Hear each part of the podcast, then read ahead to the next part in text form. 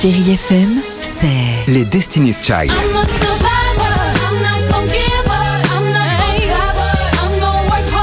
Des souvenirs.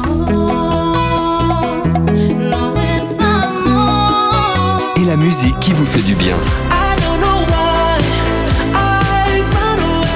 C'est ça, Chérie FM. Feel good. Musique.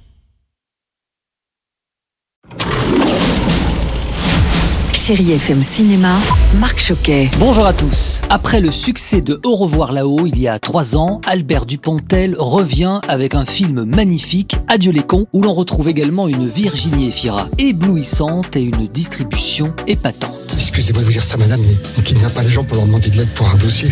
On leur tire pas non plus dessus quand ils sont au travail. C'est sur moi que je tirais. Ah bon? Virginie Efira incarne Suze Trappé, une coiffeuse de 43 ans qui, lorsqu'elle apprend qu'elle est atteinte d'une grave maladie, se met en tête de retrouver l'enfant qu'elle a abandonné, contrainte d'accoucher sous X à l'âge de 15 ans. Elle va croiser le chemin de JB, interprété par Albert Dupontel, un quinquagénaire en plein burn-out, et Monsieur Blin, un archiviste aveugle d'un enthousiasme impressionnant. Virginie Efira, bonjour. C'est un avantage de tourner avec Albert Dupontel. On n'arrive pas à classer ce film. Moi, je trouve ça plutôt euh, rassurant, un film qu'on ne peut pas cataloguer d'un genre en particulier. Une comédie, oui, pour le rythme, les personnages, l'absurde.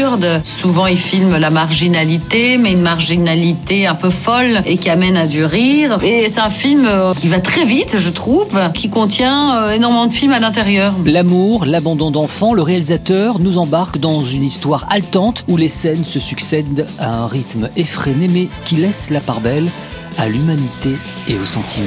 Si je vous dis Nicolas Vanier, vous penserez sûrement à cet inlassable explorateur du Grand Nord, mais aussi à ses derniers succès cinématographiques comme Donne-moi des ailes, Belle ou Sébastien ou encore L'école buissonnière. Et bien aujourd'hui, dans vos salles, le réalisateur nous propose Polly avec Julie Gaillet et Patrick Timsit. Vous savez, moi non plus, j'étais pas du coin.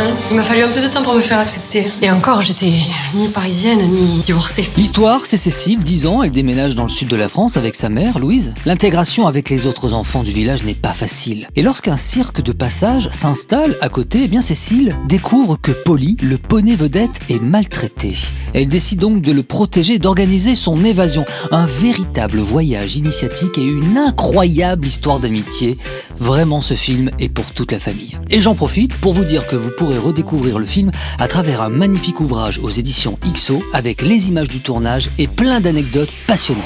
Et puis j'avais envie aussi de terminer avec un film d'animation que vos enfants vont beaucoup aimer, Petit Vampire de Johann Sfar avec les voix françaises d'Alex Lutz, Camille Cotin et Jean-Paul Rouve. Une magnifique histoire d'amitié entre un petit vampire et un jeune garçon. 100% aventure. Profitez-en bien et surtout prenez soin de vous et de vos proches. Très bon ciné à tous. Retrouvez toute l'actualité du cinéma sur chérifm.fr.